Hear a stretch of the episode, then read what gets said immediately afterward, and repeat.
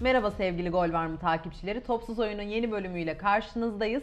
Hoş geldin Hikmet. Hoş bulduk. Nasılsın? Teşekkür ederim sizi sormalı. Teşekkür ederim. Ben de iyiyim. Süper Lig'de birbirinden keyifli maçlar izlemeye devam ediyoruz. Ee, sana aslında Karagümrük Trabzonspor maçını sormak istiyorum. İlk olarak e, bugün saat 8'de oynanacak olan karşılaşma öncesinde Trabzonspor'un moralli bir şekilde maça başlayacağı kanısındayım. Çünkü Fenerbahçe maçında alınmış bir 3 puan var. Senin bu maçla ilgili görüşlerin neler ve e, Trabzonspor Fenerbahçe maçından da öne çıkan e, bilgiler bize verebilir misin? Trabzonspor Karagümrük maçına şayet Fenerbahçe ciddiyetinde hazırlanırsa Karagümrük'te işlenebilesi daha fazla problemli bölge var. En başta Karagümrük'ün sağ bekiyle sağ stoperi arasında muazzam boşluklar oluşuyor ve savunma arkasında da çok fazla boşluk veriyorlar. Asimetrik bir dizilişle yerleşiyorlar. Top rakipteyken de kendisindeyken de. Rakip takım savunmadan topla çıkarken Karagümrük takım boyunu kısa tutmak adına ön alana çok fazla yaklaşıyorlar.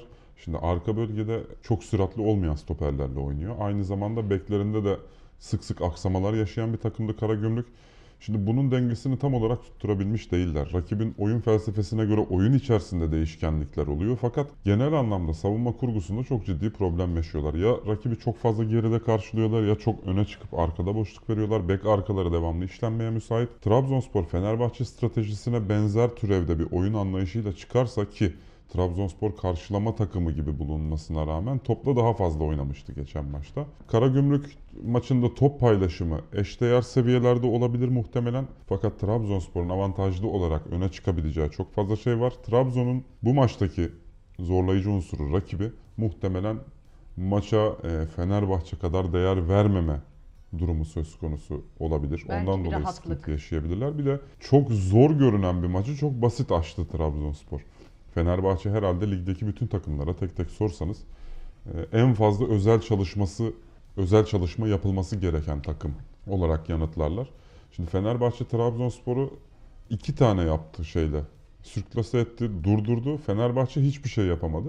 İki oyun arasına sıkıştı Fenerbahçe. Yapmak istedikleriyle kendisine dayatılan oyun.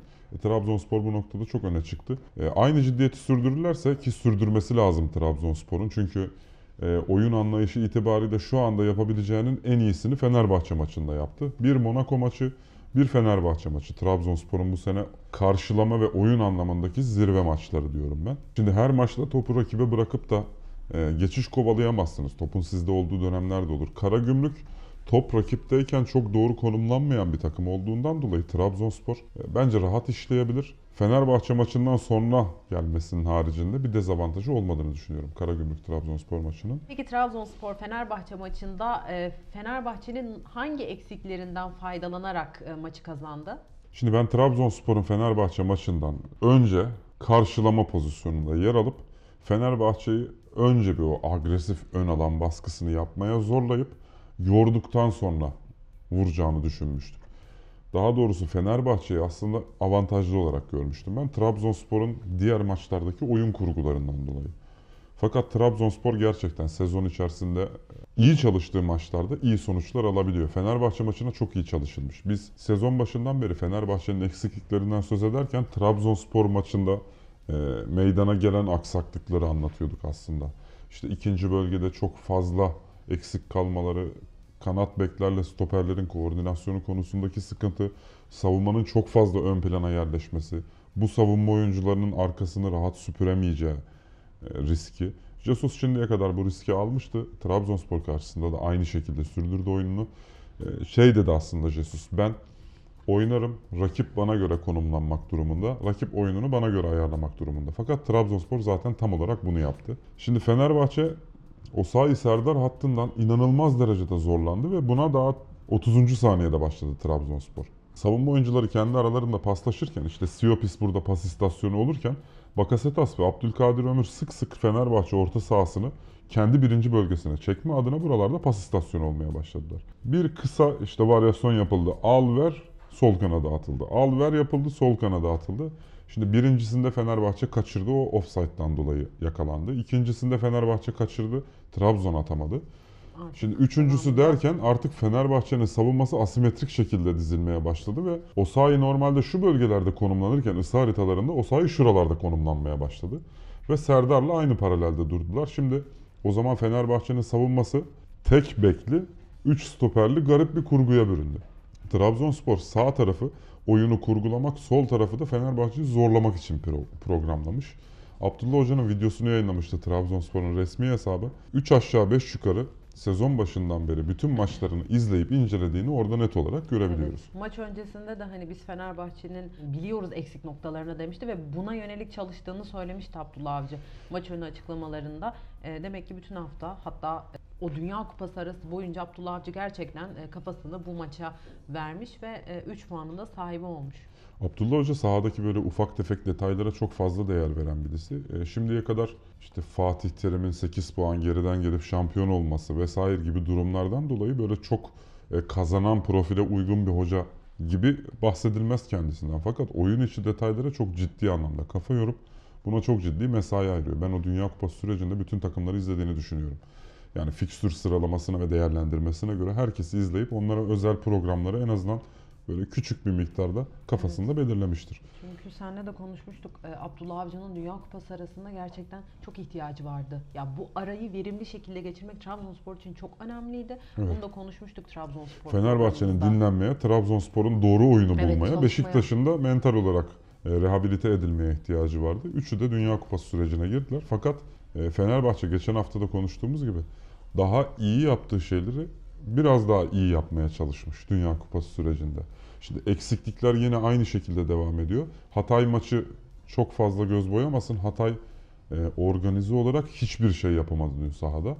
Sabah Lobjanitse'nin golü olsaydı deniyor. Evet haklıdır. Sabah'a gelmeyip başka birisine gelseydi atabilirdi muhtemelen de Sabah'ın bu kaçırdığı goller meşhurdur zaten. Onun dışında Volkan Demirel aldığı tedbirlerle ön alanda yaşadığı sıkıntıyı ön alana gitmeyerek çözmüş gibi oldu. Ondan sonraki süreçte Fenerbahçe tamamıyla oyunu domine etti. Her yaptıkları atakta çok ciddi tehlike yarattılar. Fakat Fenerbahçe'nin zaaflarını zorlayabilecek bir şey yapmadı Hatay. Trabzon tamamıyla ona odaklı çıkmıştı. Şimdi bloklar arası boşluklara baktık. Fenerbahçe'yi şu tarafta çizmiştim. Şurada mutlaka ikili bir hat bulundu. Şurada mutlaka üçlü bulundu Trabzonspor. Hep bir kişi fazla bulundular. Stoperlerin her birine birer kişi görevlendirmiş Abdullah Avcı. Savunma aksiyonu esnasında boşta kalacak olan stoper rakip pozisyonuna göre yardıma gidip gelebiliyordu şimdiye kadar Fenerbahçe'de. Şimdi her birisine birer tane kelepçe vurduğunuz zaman inisiyatif ihtimali ortadan kalktı. Arao da göbekte tek kaldı maçın çok ciddi, tehlikeli bir bölümünde işte Crespo'nun atılışından sonra diyelim. Koca bir bölgeyi Arao tek başına doldurmak zorundaydı. Sık sık Abdülkadir de en fazla Bakasetas tabii. Abdülkadir'le Bakasetas'ın alıp Arao'yu gezdirdiğini gördük saha içerisinde. Şimdi en başta Trabzonspor'un yapması gereken olarak anlattığımız şeylerin hepsini Trabzonspor'un yaptığını görüyoruz. İşte Trabzonspor'un kanat varyasyonları yapabilmesi için hatırlarsan merkez oyuncularını kademeye çekmesi gerekiyor Fenerbahçe'nin ki merkezden işleyebilsin vesaire gibi konuşmuştuk. Hepsini yaptı Trabzonspor ve Fenerbahçe'yi sürklase etti. Oyun anlamında Fenerbahçe hiçbir şey yapamadı. Şimdi dün Hatay maçında Fenerbahçe 15 tane isabetli şut attı Hatay kalesine. Trabzonspor maçında neredeyse isabetli şutu yok. İlk yarıyı tamamıyla 0'a 0 kapattılar. İkinci yarıda da Trabzonspor oyunu ele aldı. Şimdi bu noktada Fenerbahçe'nin lig boyunca karşılaşacağı bu tip maçlar olacak. Kesinlikle olacak evet. Ee, Galatasaray maçı olacak. İşte bundan sonraki süreçte tekrar bir Konya Spor'la oynayacak. Gaziantep Fenerbahçe'yi zorlayabilecek türevde bir saha dizilimine e, müsait bir takım. Beşiktaş maçından bahsederken ondan da söz edeceğiz. Kısacası Jesus e, tırnak içinde ilk 4 adayı olmayan bütün takımlara karşı 3'er, 4'er, 5'er, 6'şer gollük galibiyetler kovalayıp büyük maçlarda kredi elde etmeye çalışıyor anladığım kadarıyla. Çünkü e, büyük maçlardaki ben kendi oyunumu sahaya koyarım. Rakip kendini bana göre şekillendirsin anlayışı çalışmıyor. Vazgeçmiyor evet o anlayışından vazgeçmiyor. Bence Abdullah Avcı'nın e, Fenerbahçe maçındaki performansı da diğer takımlar için çok büyük bir veri, çok büyük Evet. bir e, çalışma. Ya böyle sınavlar önce çalıştığımız o özetler gibi yani diğer takımlar için çok büyük bir e, kaynak. Bence onların da e, değerlendirmeleri açısından deyip yavaş yavaş e, Beşiktaş Adana Demirspor maçına geçmek istiyorum. Çünkü haftanın en kilit maçlarından biri olacağını düşünüyorum. E, çünkü Beşiktaş'ın bir, bir maçı eksik olmasına rağmen e, zirve yarışına katılmak istiyor. Adana Demir Adana Demirspor zaten bu yarışın içinde. Ama Beşiktaş'ta o zirve futbolunu göremiyoruz. Hem zirveden uzaktalar hem futbol olarak da e, zirveden uzakta bir futbol oynuyorlar. E, Şenol Güneş'in kafasındaki oyun mu sahada sahaya yansımıyor? Bunu yansıtacak bir oyuncu grubu mu yok? Hani sorun ne tam olarak? Şimdi Şenol Güneş en başta tercihleriyle şaşırttığını söyleyebilirim. Yani muhtemelen bütün Beşiktaşlılar şaşırmıştır zaten Necip Atiba merkezine. Ben bunun aslında e, başka bir sorunun çözüm sistematiği olarak sahaya konduğunu düşünüyorum. Necip'le Atiba ile oynuyorsanız zaten savunmadan pasla çıkma ihtimaliniz yok. Yani stoperler Necip ve Atiba'ya verdikleri bütün topları geri alıyorlar zaten. Beşiktaş'ın oradan oyun kurarak rakibi zorlama ihtimali ortadan kalkıyor. Fakat Şimdi neden Şenol Hoca bu ikiliyle başladı? Neden farklı bir kurgu denemedi diye düşündüğümde tek bir seçenek geliyor aklıma. Geçtiğimiz süreçte Beşiktaş mental olarak dağıldığından işte sıkça bahsetmiştik sezon başından beri. Tam olarak mental anlamda toparlanmamış futbolcular var muhtemelen. Şenol Hoca bu noktalara tedbir almak durumunda aynı zamanda mesaj da vermek durumunda. Aynı zamanda takımın eksikliklerini de ortaya koymak durumunda gibi düşünüyor sanıyorum. Necip Atiba ile başlamasını başka türlü izah edemeyiz. Çünkü Gaziantep Futbol Kulübü böyle çok ciddi anlamda rakip sahada dominasyon oluş yani bir Konya değil, bir Başakşehir değil. Ekstra tedbir alınması gerekecek bir rakip değil Gaziantep Futbol Kulübü. Bu küçüklük büyüklük anlamında değil. Oyun Tehlike. stratejisi anlamında. Sizi gelip de kendi sahanıza hapseder. Necip Atiba ile başlar orada enerji. Enerjiyle rakibi durdurursunuz, bozarsınız vesaire. Böyle bir durum olmadı zaten. Şimdi orada durdurabilecekleri tek adam vardı. Maxim. Maxim'e karşı iki tane defansif orta sahayla çıkmak, ikisini de e, sizi bir adım öne taşımayacak oyuncuyla çıkmanın tek açıklaması var. Saha dışı detaylar. Şenol Hoca takıma bir mesaj verdi. Ben buraya geldim, bundan sonra sorumluluk bende. Bundan sonra benimle aynı e, anlayışa sahip olmayan oyuncular kadroya giremez. Ben gerekirse Necip'le Atiba ile çıkarım, gerekirse altyapıdan çocuklarla çıkarım. Maçları kaybetmek benim için önemli değil. Şenol benim anlayışım önemli. Takımlarında da aslında çalıştırdığı dönemde Beşiktaş'ın genelde saha dışı detaylarda dikkat çeken şeyler oluyor. Özellikle tercihleriyle. E, Peki bu tercihlerin e, Adana Demirspor maçında değişmesini bekliyor musun? Adana Demirspor maçında bir kere böyle bir merkez ikiliyle çıkmaz diye düşünüyorum. Şimdi Gaziantep maçında yaşadıkları sıkıntılar öyle ufak tefek sıkıntılar değil. Çok ciddi anlamda işte 13-14. sıradaki bir takımın toparlanma süreci gibi göründü sahada koydukları e, mücadele. Getson tek başına bütün topları işte driplingle taşıyıp 3. bölgeye aktarmaya çalıştı. Şimdi Beşiktaş öyle bir saha kurgusu ve kadro yapısına sahipti ki Gaziantep maçında. Herkes ekstra sorumluluk alsa beraberliği ancak kurtarabilecek pozisyondaydı. Beşiktaş 72. dakika itibariyle oyunun belli bir kesitinde 90'lar futbolu oynamaya başladı. Yani 90'lar futbolundan kastım galibiyete ihtiyacı olan son dakikada gol bulması gereken takım gibi. Fakat buna çok erken başladı. Şimdi bence zaten bu senede 30 tane maçta deneseniz 2 tanesinde tutar. Rakip ceza sahasının içine 2 tane adam atıp sağlı sollu şişirmeyle maç kurtaran takım sayısı çok azdır. İşte Fatih Terim Donk'la yapmıştı bunu Evet. yanlış hatırlamıyorsam.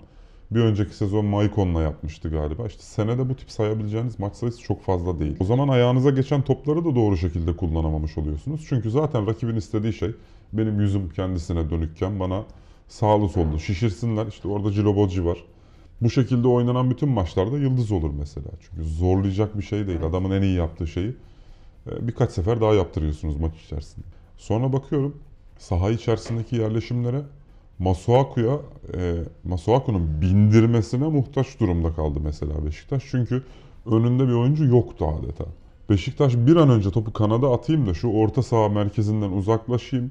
Eğer o bölgelerde kaptırırsam topu zaten gol yerim mantığından dolayı devamlı sol kanada sağ kanada top şişirmeye başladı.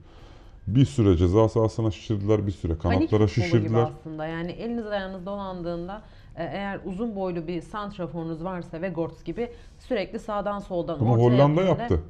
Hollanda kendisinden e, cüsse kalite ve kalibre anlamında daha güçlü bir takıma karşı yaptı bunu tabi. Çözüm olarak sundu. Beşiktaş'ın yediği gole bakıyorum. Beşiktaş savunması yok. Gol vuruşu yapıldığı esnada kadrajda 4 tane Gaziantep Futbol Kulübü'nden futbolcu var. Beşiktaş'ta tek kişi var karşılamaya çalışan. O da e, rakibin vurmasını bekliyor diyeyim. Şimdi o noktada top savunma arkasına sarkıtılırken kanat oyuncusuyla ya da santriforla eşleşmiş oyuncu hakeme bakıp el kaldırıp kol kaldırıp orada hayır offside'di işte değildi tartışmasını Yaparken gol yedi Beşiktaş. Dikkat dağınıklığı da oldu tabii. Müdahale-. Müdahale etse edebileceği pozisyonda ya da karşılasa rakibin o kadar rahat akamayacağı bir pozisyonda işte offside'lı değildi. El kaldır, kol kaldır. Kafasını çevirip hakeme baktığı sırada rakip geçti. E Şimdi 3 kişiyle gelmişti Antep. Orada golü buldular. Beşiktaş ondan sonra panik futboluna Geri daha da arttırdı, vites yükseltti. Beşiktaş'ın bulduğu gol de panik futbolu e, sonucu. sonucu. Gol zaten. İşte Gaziantep işte orada savunmada herkes birbirine bıraktılar. Top gitti gidecek derken Vegors çıktı vurdu. Gol oldu. Şimdi Beşiktaş'ın çok ciddi anlamda revizyona ihtiyacı var. Şenol Hoca ne düşünüyor bilmiyorum fakat bu sene Avrupa kupalarına gitmek, herhangi bir Avrupa kupasına, konferans ligi dahil başarı sayılabilecek bir durumda. Başta yapılan transfer hataları, başta yapılan teknik ekip tercihlerinden dolayı. İşte geçen sene Valerian İsmail'in gelmesi daha normaldi.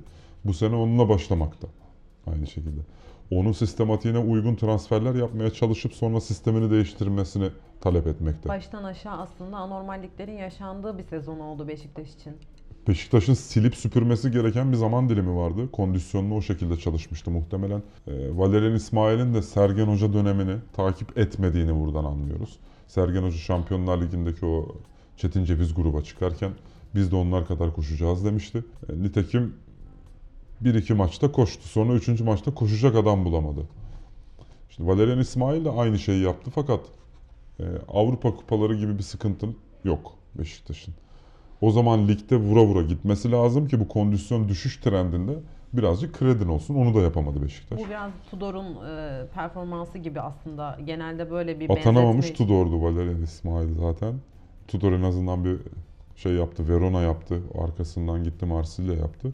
Valerian İsmail döneminin enkazını toplamak Şenol Hoca'ya kaldı. kaldı. Şenol Hoca ne kadar toparlar, hedefi nedir? Hiçbir fikrim yok fakat dediğim gibi Avrupa kupalarına gidebilecek potaya girmek Beşiktaş açısından başarıdır. Şu mental durumda.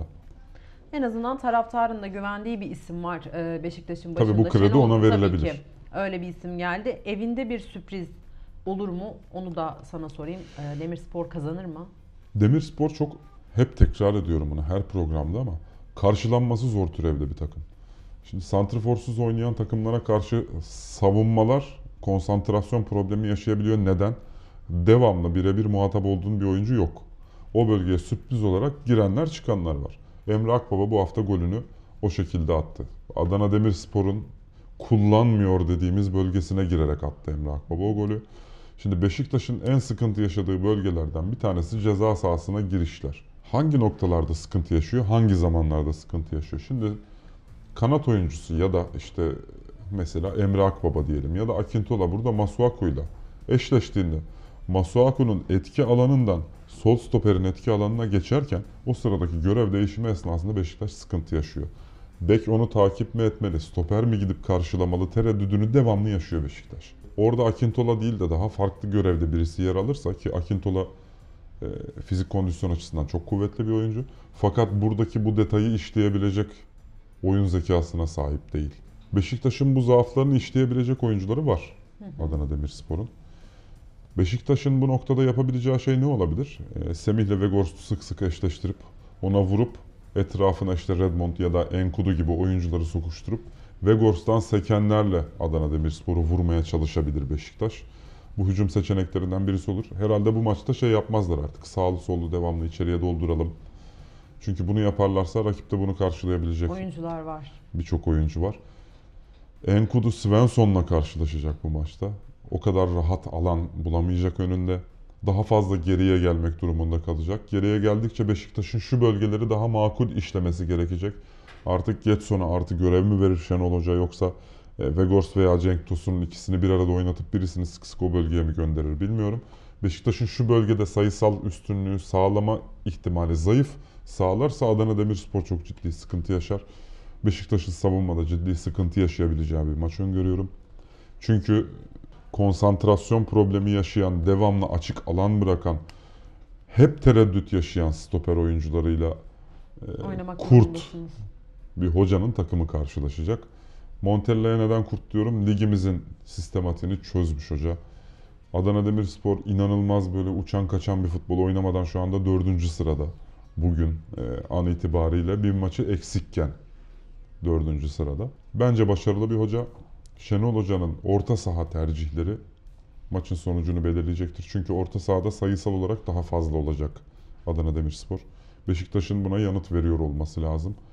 Vegors Cenk Tosun ikilisi oynar mı bilmiyorum ama muhtemelen oynamayacaktır diye düşünüyorum. Orta sahaya bir oyuncu kaydırmayı planlayacaktır. Bu noktada Redmond da çok tercih edilebilir bir seçenek olmayabilir. Fakat e, Rodriguez çok hücuma çıkmayı seven bir oyuncu.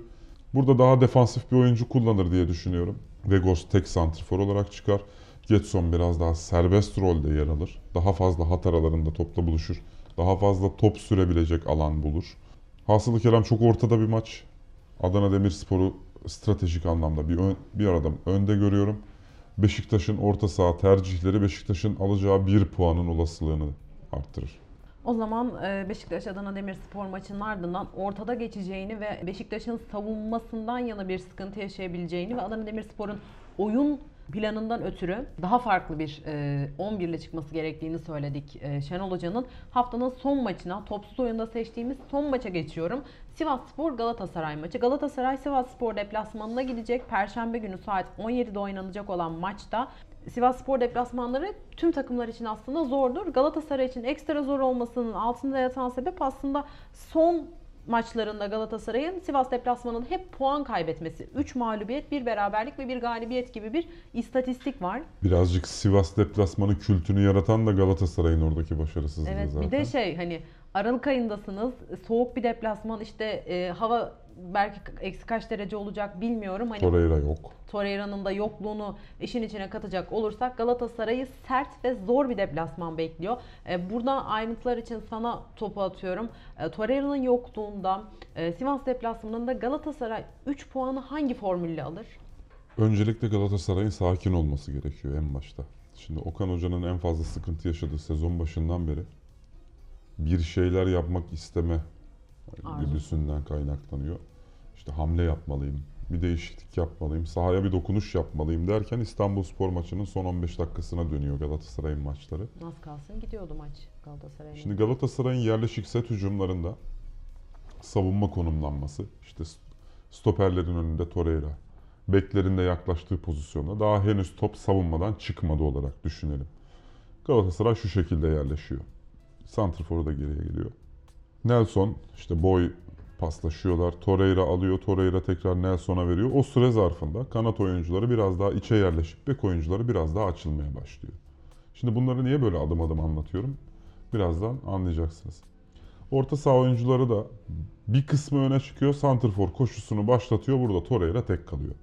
Galatasaray oyun kurulum esnasında geçiş yememek için inanılmaz tereddüt ve tedirginlik yaşadığından dolayı normal şartlar altında bu anlattığımız doğru kurgu. İşte Galatasaray'ın sayısal olarak adım adım önde çoğalmasını işte bu şekilde tarif ettik.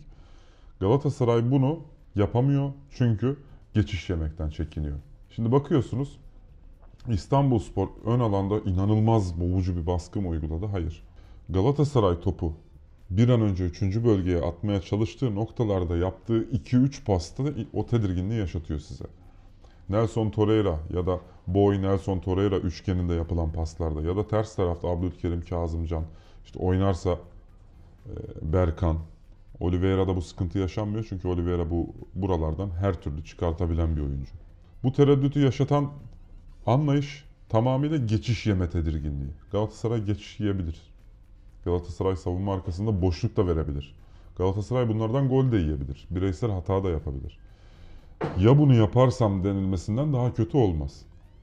Tedirginlikle hücuma çıkıldığında kafa hep savunmada olmuş oluyor bir yerde. Sayısal olarak rakibin üstüne çıkamıyorsunuz. Fiziksel anlamda rakip şayet size baskın bir oyun oynuyorsa, daha ön alanda, daha dar pozisyonda karşılıyorsa sizi, sizin onları kırabilmenizin yöntemi ya onları açmak ya onlarla birebir mücadele etmek. O da ekstra inisiyatif gerektirir. Ya da orada artı bir kişi olmak. Bunun için de ekstra hareketlilik ve daha çabuk şekilde bölgeler arası trafik gerektirir.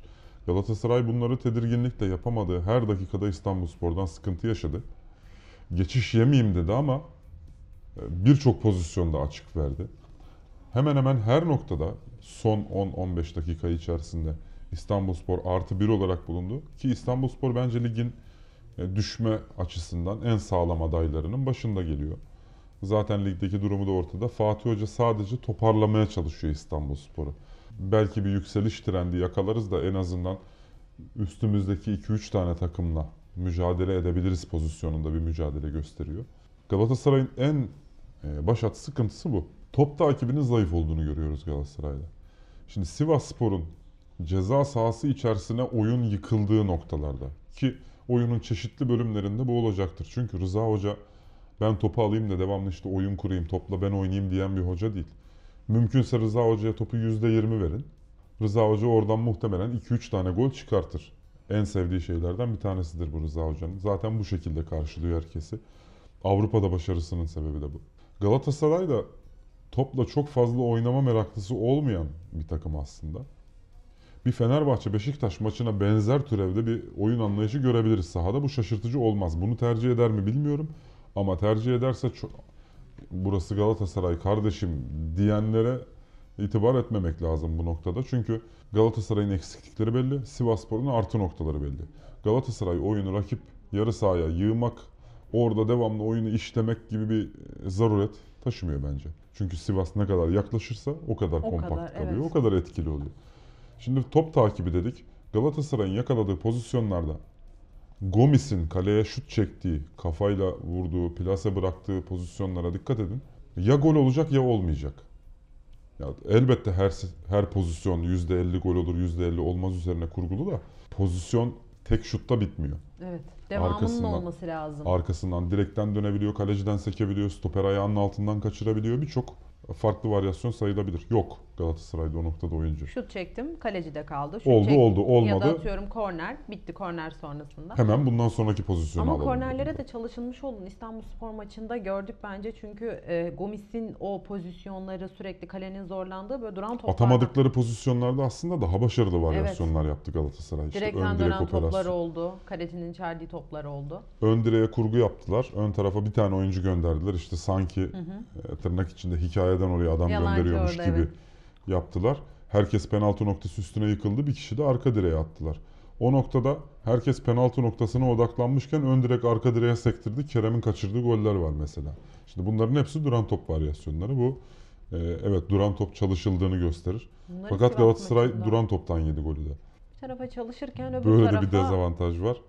Galatasaray'ın savunmasını çok geride kurgulamaması lazım. Ya da alan savunması mı, adam adama mı savunma yapılacak buna karar vermesi lazım. Oyuncular birbirine yakın gördükleri pozisyonlardaki rakipleri birbirine bıraktıkları noktaların tamamında gol yedi Galatasaray. Hepsinde istisnasız. Yani aslında duran toptan değil yerleşim probleminden kaynaklanan bir e, sıkıntı yaşandı orada. Sivas Spor tarafına gelirsek Sivas'ın zaten isteyeceği türevde takımlardan bir tanesi Galatasaray. Bir an önce bölgeler arası geçiş yapmaya çalışan her takım Sivas'ın isteyeceği türevde bir takım. Sivas'ın üstüne gitmesini gerektirecek herhangi bir aksiyonu olmayacak Galatasaray'ın. Mesela Başakşehir maçında şayet Başakşehir Sivas'a karşı doğru bir oyun oynasaydı Sivas o maçtan çok keyif almazdı. Rıza Hoca o maçta zorlanırdı. Kayseri mesela. Kayseri de işte Sivas'a ters anlayışa sahip. Galatasaray öyle değil. Sivas takım oyunu daha uzatmadan Galatasaray 3. bölgeye geçecek zaten maçta. Bu noktada Sivas'ın birazcık atak yapmasına müsaade etmesi lazım Galatasaray'ın. Tabii Galatasaray tarafından bakarak anlatıyorum bunu. Sivas ne kadar fazla topa sahip olup ne kadar fazla takım boyunu uzatırsa Galatasaray o kadar avantaj yaşar. Bu noktaları Mertens şimdiki o evrilen süreçte iyi işlemeye başladı.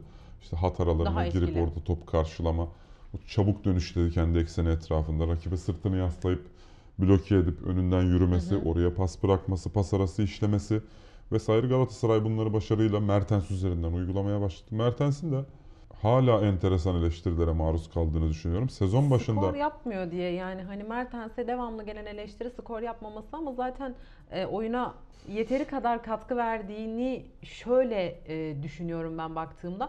Oyuna sürekli hareket katıyor. Ya, forvetleri besleyerek şey kanatları yani hani skor sanki bir sonraki oyuncunun e, eksikliğinden kaynaklanan şeylerden Ya dolayı Türkiye'deki olmuyor. sıkıntıları genelde neden kaynaklanıyor büyük takımların? Rakibi hareket ettirememekten. Evet İşte bunu seninle konuşmuştuk. Mertens sezon başında bulunduğu bölgedeki adaptasyon sıkıntısı yaşadığı dönemde inanılmaz övülüyordu mesela işte. Cornelius'a 60 metre sprint attı, omuz omuza girdi vesaire.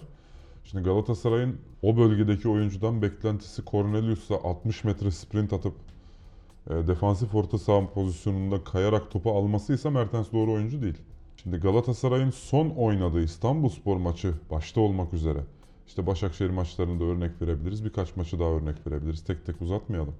Mertens rolüne bakıyoruz. Doğru şeyleri burada yapıyor. Burada skor bulamadığı için eleştiriliyor. Sezon başında doğru pozisyon alıp da doğru konumlanmadığı için etrafına etkileşim sağlayamadığı, onları oyuna sokamadığı O dönemde çok daha kötüydü o hal. artı eleştiriler alıyor. Bu noktada işte Türk spor kamuoyunun Nereden aslında baktığınıza bağlı. tam olarak bizimle aynı noktadan bakmadığını görebiliyoruz. Tabii herkes böyle bakmak durumunda anlamında söylemiyorum. Taraftar ayrıdır, işte yorumcusu ayrıdır, Hı hı. analist ayrıdır, teknik adamı ayrıdır.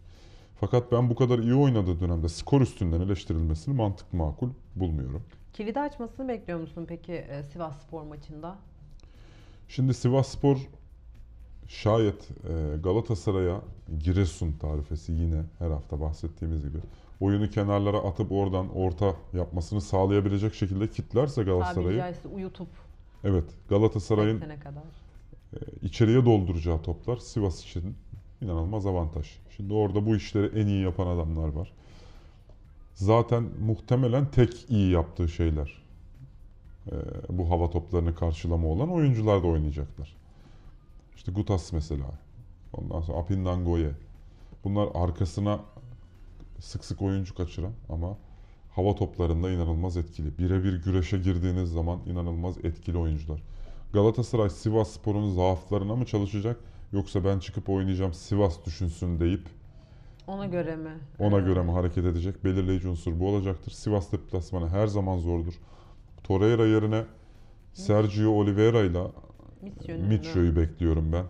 Şayet Galatasaray skoru alırsa yani skoru alırsadan kastım 1-0 yaparsa 70'ten sonraki süreçte çok riskli olmakla beraber Baran Aksaka seçeneğinin düşünülebileceği tabii onu ekstra fiziksel olarak kuvvetli oyuncularla destekleyerek ve bunun da kilit açmayı sağlayabileceğini düşünüyorum. Bu, bu tip maçlarda risk alınabilir.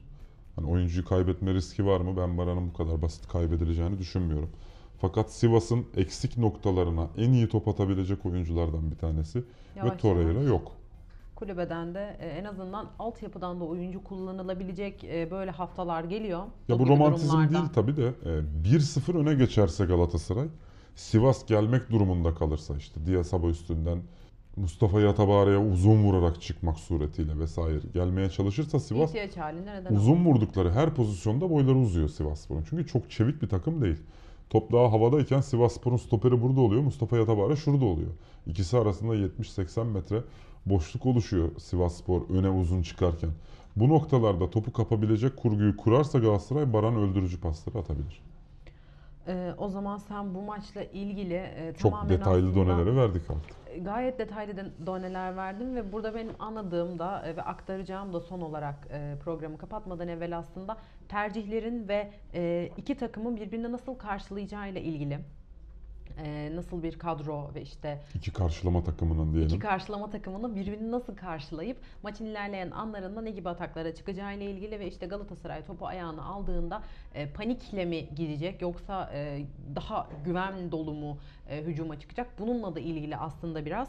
E, ben yavaş yavaş bu haftaki topsuz oyunu ve yılın son topsuz oyun programını kapatıyorum. E, söylemek istediğim bir şey var mı? Eklemek istediğin? Eklemek istediğim 2022 yılında sağladığınız destekler için her birinize teşekkür ederim. 2023 yılında bunlara daha fazla ihtiyaç duyacağız. Yorum beğenilerinizi lütfen eksik etmeyin. Bizi daha fazla futbol severle tanıştırmanızı talep ediyorum sizden. 2022'de yaşadığınız hiçbir sıkıntıyla 2023'te karşılaşmamanızı temenni ederim. 2023 hepimiz için güzel bir yıl olsun. 2022 yılının son çeyreğinde gol var mı da programlar yapmaya başladık. Beni yönlendiren, destekleyen birçok e, abimiz, kardeşimiz oldu. Her birisine teşekkür ediyorum. 2023 yılında çok daha dolu içeriklerle, çok daha keyifli programlarla karşınızda olacağız. İyi ki varsınız diyorum. Bizden desteklerinizi esirgemeyin. Bizleri buraya siz getirdiniz. Bundan sonraki sürecimizde siz belirleyeceksiniz. Herkese sağlık, sıhhat, huzur diliyorum. Muhteşem bir yıl sizleri bekliyor diye pozitif basarak yayını kapatıyorum. Ee, Ben de aynı şekilde izleyicilerimizin çok keyifli bir yıl geçirmesini diliyorum. Sağlıklı, huzurlu, gönüllerinden nasıl geçiyorsa öyle yaşamalarını, öyle bir yılla karşılaşmalarını temenni ediyorum. 2022'nin son topsuz oyunundan e, hoşçakalın.